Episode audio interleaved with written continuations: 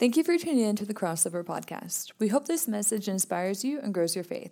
To learn more about Crossover, visit our website at crossovernorman.com or find us on Facebook and Instagram at Crossover Norman. Enjoy the message. Hey, love God? Come on now. We're back at Crossover. Let's just give it up. Come on.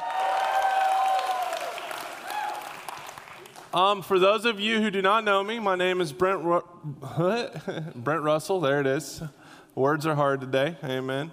Uh, my name is Brent Russell. I would love for uh, everybody to get to know me because I'm awesome. All right, just kidding. Just kidding. I really wanted to get to know everybody.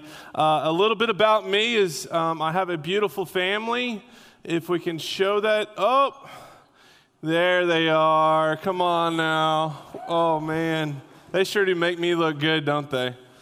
Um, I have three boys. They are three and under. Yes, we got the oldest is uh, Revan, the middle is River, and he is a middle child, if you know what I'm talking about. And then uh, Bodie is 16 weeks old. Uh, any babysitters in the room, please contact us, all right? I'll pay you with pizza and prayer, all right? Uh, that's just the minister way of doing things. But um, seriously, contact me, all right? A little bit about crossover, just real quick. Four years ago, God called my wife and I to do something radical with our lives, uh, and that was to start an on campus ministry called Crossover with nothing and nobody. Um, and over the last four years, college kids proved that they still love Jesus. Amen. And man, kids just kept on showing up, and we've got to see hundreds and thousands give their life to Jesus and get plugged into local churches and then go beyond crossover and go be the church uh, around the world. And so we are so excited about what God has done in crossover and is doing through crossover. Uh, and so we are just excited for y'all to be here. Um, listen, we tried as, as hard as we possibly could to have crossover on campus. I mean, we tried everything that we could, but there was just no way that they were going to allow this many students to meet up at once um, on campus. And we are very thankful that Victory Family Church, uh, one of our friend churches, opened up their doors uh, to us. And we are very thankful for that. But know this uh, Adam was uh, Adam made sure that we knew this was temporary. All right, and uh, I said we want it to be de- temporary because we want to be back on that campus more than you could ever imagine. Uh, that's the vision of crossovers to be on that campus, and the vision even greater than that is to fill Lloyd Noble with college students praising Jesus. Amen. Uh, we want to see it. Uh, I think many of you might see it. Let's let's proclaim it right now. All right, we're going to fill Lloyd Noble with thousands of, of college students praising Jesus. Let's switch some gears and maybe let's start preaching a little bit. Y'all want to preach just a little bit? Anybody want to come up here and switch jobs with me? All right, we can switch. I'll just leave my notes up here. All right, that's fine.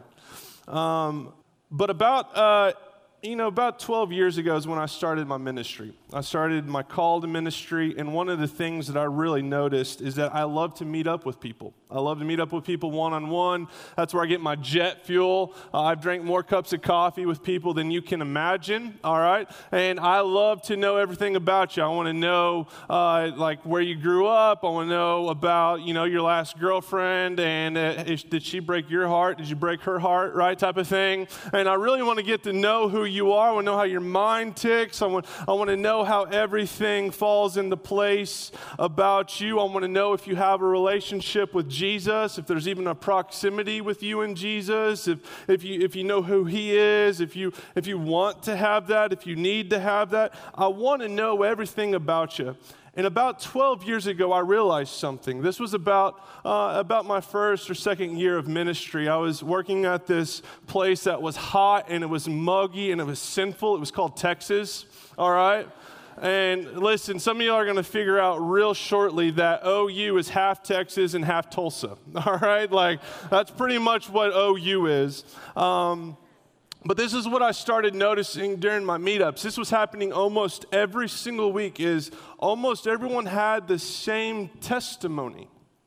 It was I grew up in church, I went to vacation Bible school. I did all of that, right? I, I might have did, did uh, Awanas, right? I, I had to learn my Bible verses and I got candy for it, right? That's manipulation. Maybe it worked, all right? I was a, a, Bible drill like master. I had fingers of fire. Like anybody who brags about Bible drill, come on now, like I do. All right, I killed it. Right, I slayed it. Um, but then there was always this shift. It was either high school or college. Um, I actually kind of just quit going to church and I started doing whatever I wanted to do. And, um, you know, I just didn't really make that a priority in my life. And, you know, I got lost. I did this and I did this. And this is what they all said. But I didn't understand anything about Jesus until I learned about the gospel today. And it was crazy to me is that none of them understood exactly what the gospel meant. And I started seeing that they had this twisted and, disconnect between what they thought the gospel meant and what the gospel really meant. And I'm not talking about a few individuals, I'm talking even still to this day. I meet up with someone at least once a week, maybe once every week, where it's still like, I never really understood the gospel until today. And this is the day that I really understood what Jesus meant in the gospel. And see, I started seeing this disconnect between what the gospel really meant and what they thought it meant. So, in our series for this next couple weeks, we labeled it To Be Honest. And tonight, I thought it would be uh, very good for us to talk about let's be honest about the gospel. And because when you understand the gospel, you understand Jesus. And when you understand Jesus, you understand yourself. Maybe some of us don't understand ourselves because we don't understand Jesus just yet. So if you would, turn with your Bibles to 1 Corinthians chapter 6. I love to see those really holy people that brought their Bibles tonight. They're like tucking in their shirts, right? Like they're running in. Um, I would love for y'all to bring your Bibles, bring some notes in it. Let's take some notes. Let's talk to people about what we learned at Crossover and ultimately spread the word about Jesus. Amen. All right. I got four amens there. All right. 1 Corinthians chapter 6 verse 9.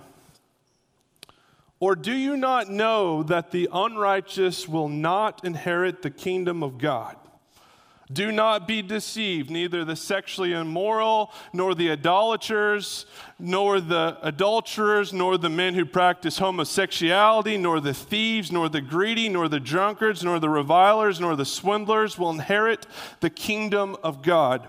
And such were some of you. But you were washed, you were sanctified, you were justified in the name of the Lord Jesus Christ and by the Spirit of our God.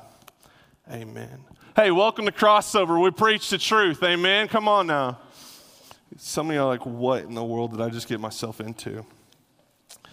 Hey, when I read a verse like this, I don't know how many of us don't kind of wake up a little bit. All right, some of y'all are still like school, like fog right now, and then we just read this verse, like, oh, okay, we're talking the truth today. But some of us are like, well, where, like, how in the world does this make sense? How, and you know, it's like, where is this line between like sexually immoral? Is it, is it like porn or is it all the way being like sexually immoral? Like, what about, is this like drunkards can't make it into heaven? Is it like being like kind of buzz or is it being like blasted? Like, like, is there this line in between? Like, where is it? Like, how in the world is this even possible? Now, students, listen, I know this is a heavy verse, but I need you to understand something is that there's many misunderstandings about the gospel. There's many of them, but the one that I really want us to focus on tonight is a misunderstanding that I have seen thousands fall under, even myself had fall under. It's truly this one misunderstanding is that we must be good. I can't tell you how many times that I felt distant from Jesus because I was being bad. Anybody ever been bad? All right. Okay, most of y'all are lying. All right, awesome. I'm talking about bad in the sense of what I did the night before and I wake up the next morning type of bad, and where I feel like I can't even look at myself in the soul exposer when I'm brushing my teeth bad, and I don't want to look at myself in the soul exposer, right? The mirror, like you're brushing your teeth and you're looking over everything, reading your toothpaste ingredients because you know once you look at yourself, you're going to feel that shame. And I know some of y'all felt that way before.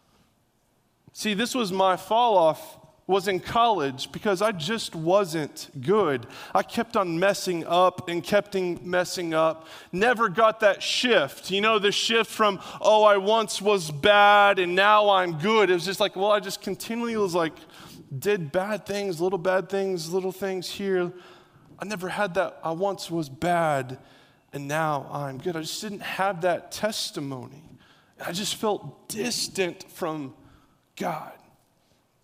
See, I started to believe this lie that I had to be good and I had to be correct and correct all my uh, faults to be right with God.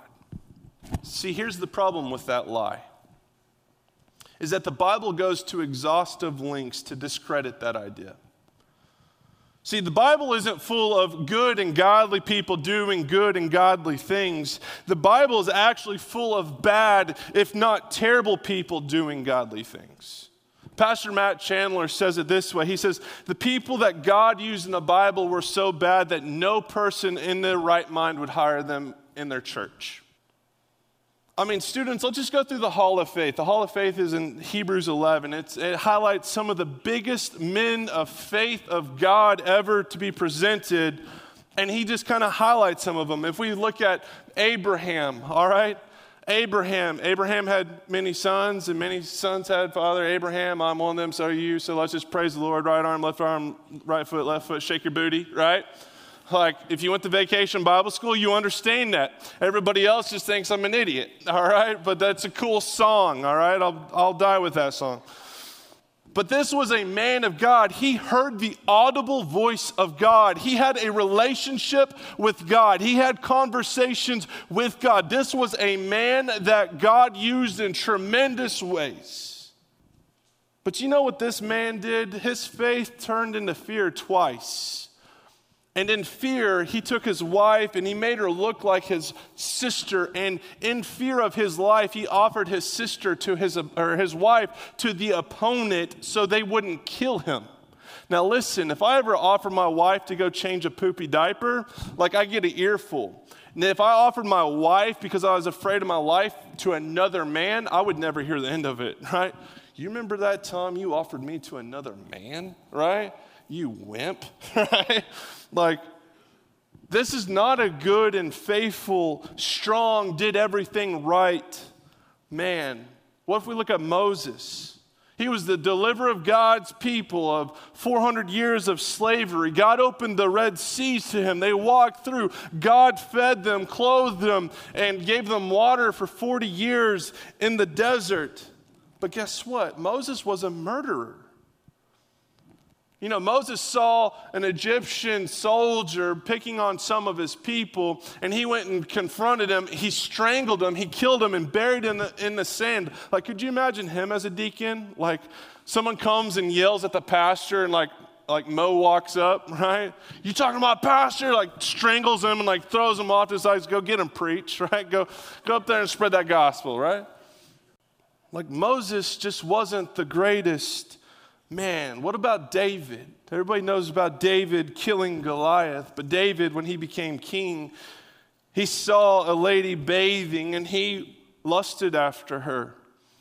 And he sent a message to his commander saying, Why don't you put her husband on the front line and I want you to keep him there until he dies? He murdered him.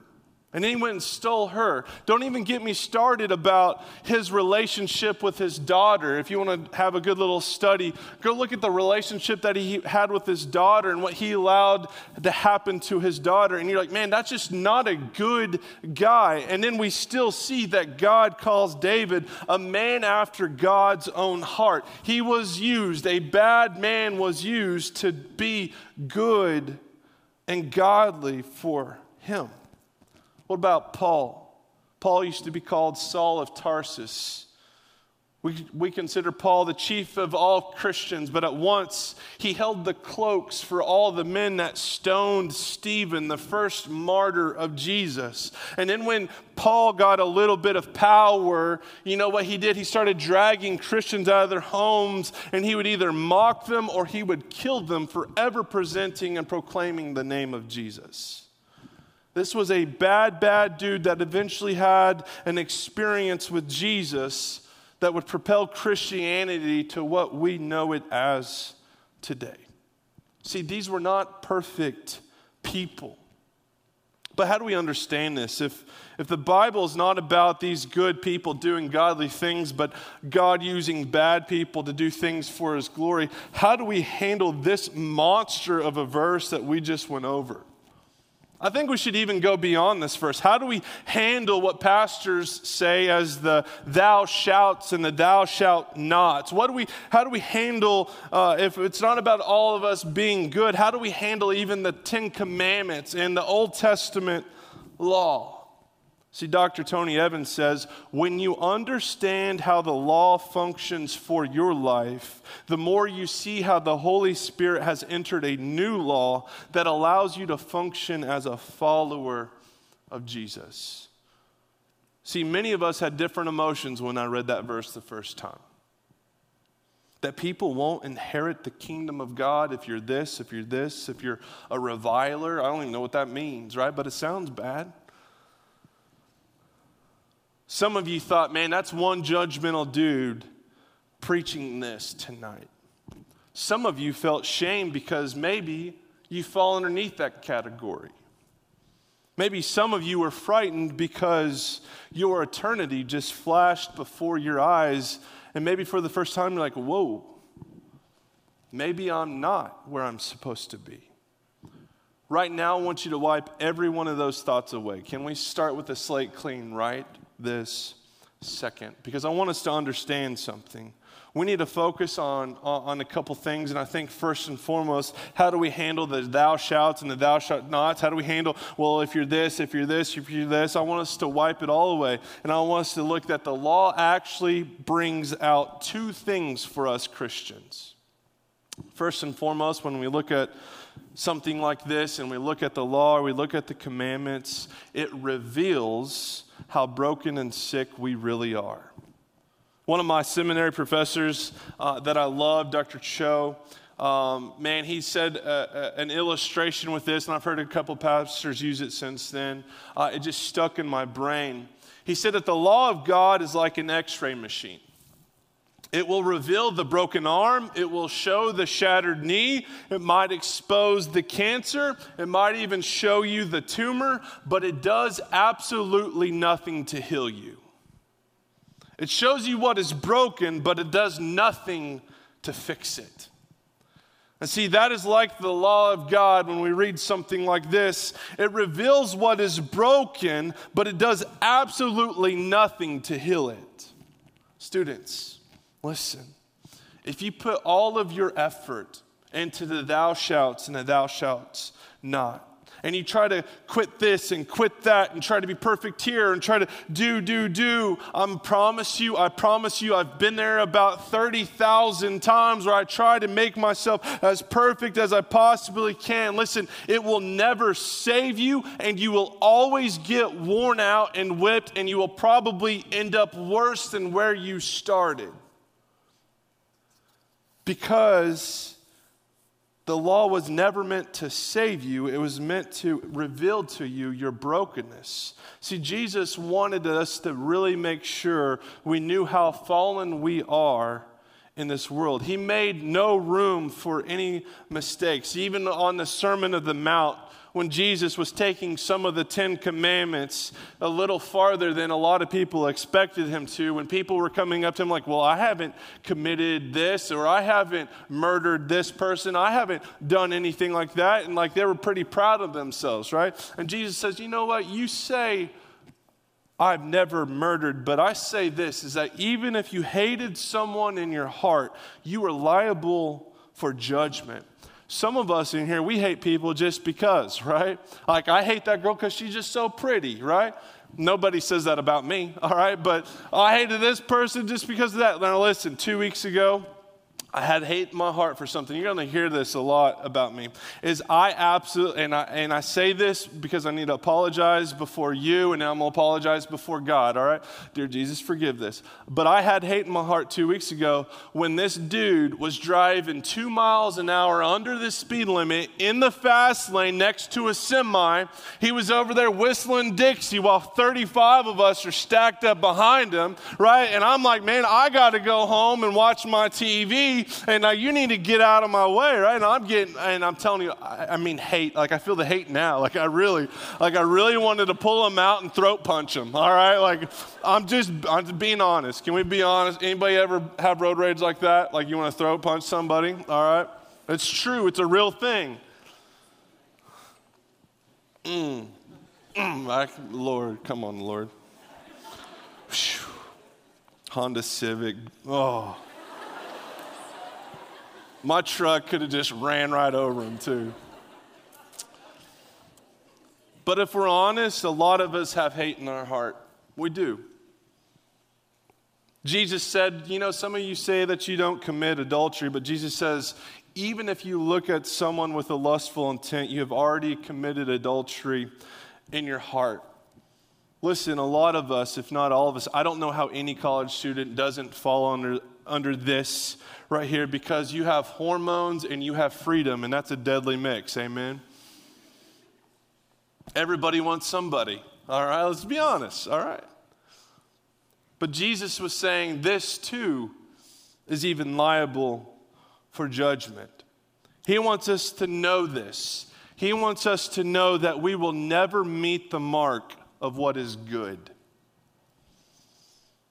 Students, the list of things is not to heal you, but it's to reveal who you really are. We are a sinful and we are a broken people. It reveals our brokenness, but it also shows us that we could never be perfect enough not to sin. There is a list that we will never be able to fulfill. So the law, it shows us and it reveals something to us, but there's another reason why we have the law. It's also to give us joy.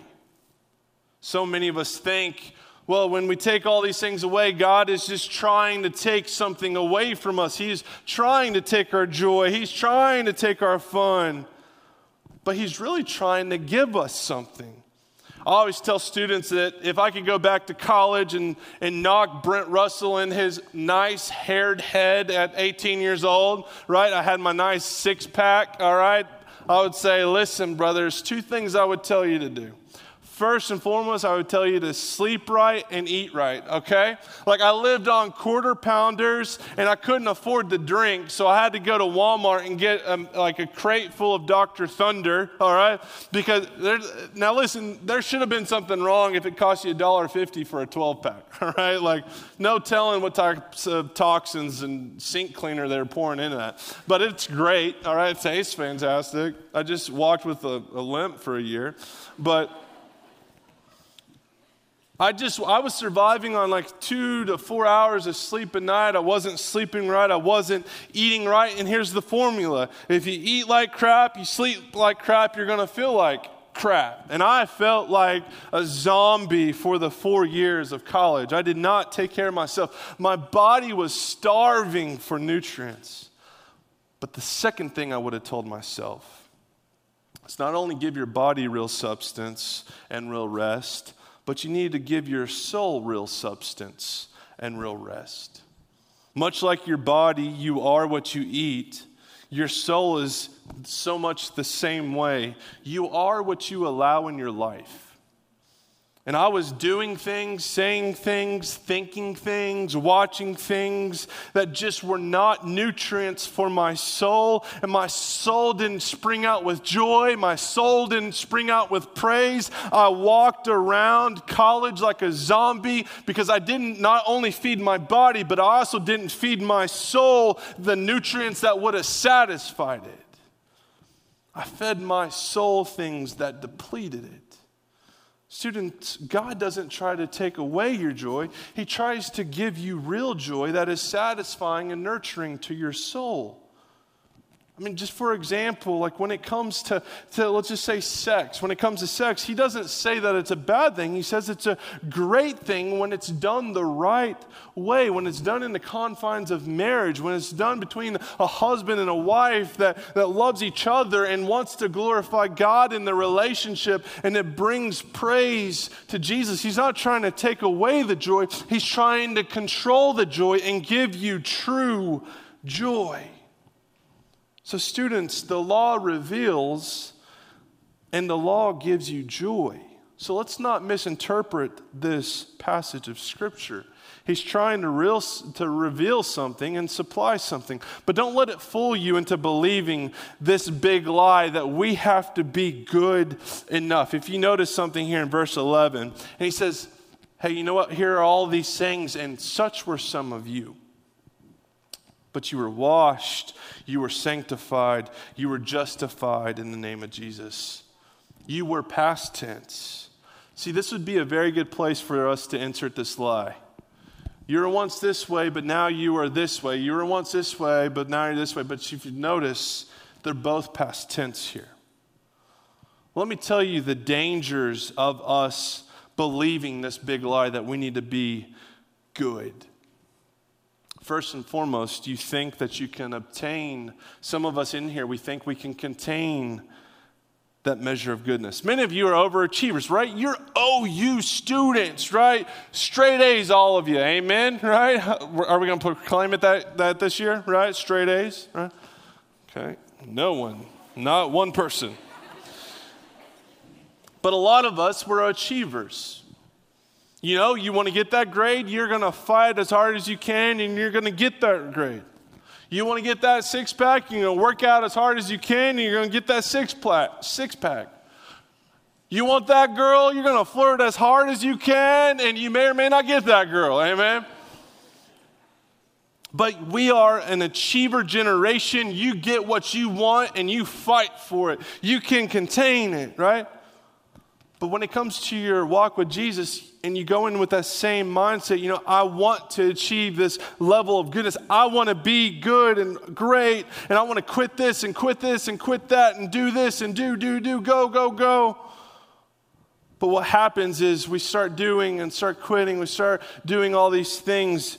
But what happens so many times, and a lot of us older people can tell you this, is that you're still going to be empty inside.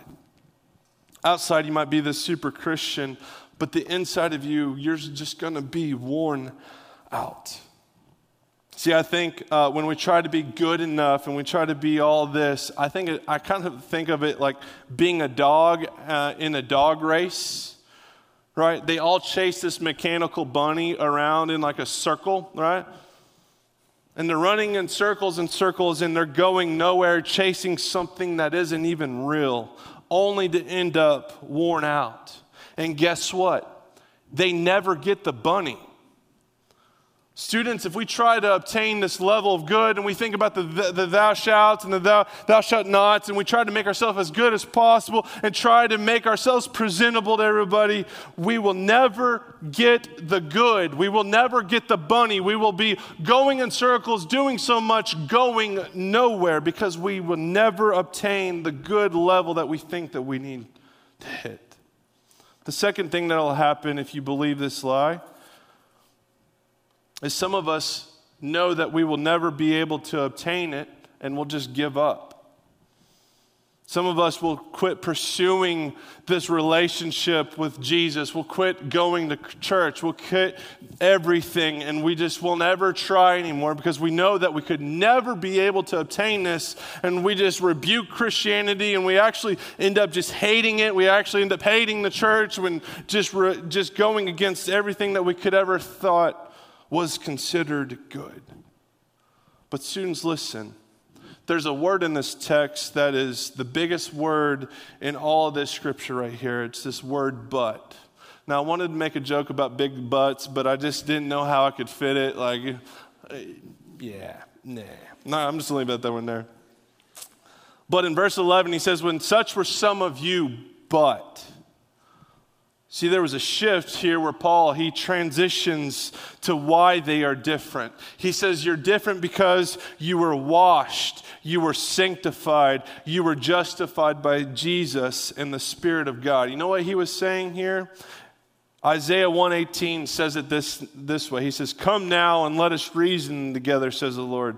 Your sins are like scarlet, they shall be white as snow. Though they are like red crimson, they shall become like wool. He didn't say that you need to become good enough in your sins to be forgiven. Not when you achieve this status in your sins or when you're forgiven. He doesn't set a prerequisite on what you have to do to obtain this status. He said, said, Come and I will make you white as snow. Come and I will make you white as wool. Not you, but me. I know that you sin and I still died for your sins and I still want to wash you and make you clean. Students, the only person in this room who thinks you need to be perfect is you. We need to get over ourselves. We need to be real with ourselves and who we really are. We are sinners who will continually sin, and we need a Savior who will continually save. See, He will wash our past, He will wash our current, He will wash our future sins because this life is about Him saving us, not us saving ourselves. See, when you really try to obtain this level of good, you will never be able to obtain it. Because, but what you can do is rest that Jesus has obtained the good for you. And He takes all of your bad and He makes you good. He makes you new. He washes you white as snow. It is all about Jesus, it is not about us. But he doesn't stop there. He says, but he then sanctifies us. Galatians 2:20 says it this way: No longer I who live, but Christ who lives in me. And the life that I live in flesh, I live by faith in the Son of God who loved me and gave himself for me. We are sanctified with Christ. Our position has changed where God is now working in us to become more like Him. You know why change happens with us when we start having Jesus in us and we don't have to uh, keep on trying to be good and be perfect? We change because we want to be more like Christ because we know what Christ gave us on the cross of Calvary. When you know how much you need Him daily and what He gave for you, your mind changes. You renew your mind daily, as it says. And you quit trying to please yourself and please others. And your, your, your, all your efforts go from trying to please everybody else to start praising Jesus because of what he did on the cross. Some of us need to know this is that what Jesus did on the cross is greater than any sin that you've ever done. No sin can overpower the grace of the cross of Jesus Christ. We need to learn to work from the love of Jesus, not for the love of Jesus. And lastly, we are justified. Romans 5:1 it says since we have been justified by faith, we have peace with God See, before we have Jesus in our life, we are guilty and we are separated from God and we deserve punishment. But when we put our faith in Jesus Christ, we are declared innocent. There will be no punishment. Now, there might be some discipline because He's a good Father. Amen. But we will have love, the love of God. We will have consistent peace with God. Nothing you can do right now can make God love you any more or make God love you any less. Because when God looks at you, you are justified. He doesn't see your sins, He sees His Son who gave His life for you. And when we recognize what Jesus has done, we are fulfilled and we are freed and we are proud and we want to change and we want to become more like Jesus. So, students, let's be honest tonight. The gospel is about the Savior that doesn't want you to work for your salvation, He wants to give it to you without anything for, from you. Jesus knows that we are a sinner and we will continue to sin, but He died for us on that cross for your salvation. your relationship with Him, and an eternal destination with Him in heaven. So listen to this one line. Let's quit trying to be good enough and start letting Him be God enough in your life. Let's quit trying to be our own God because it's always going to be an evil God. We will never be a good enough God in order for us to be in a walking relationship with Him. Let's rest in this. Let us know if we put our trust and our faith in Him that He will have that relationship with us and He's going to take everything that is bad and He's going to make us good in the sight of God.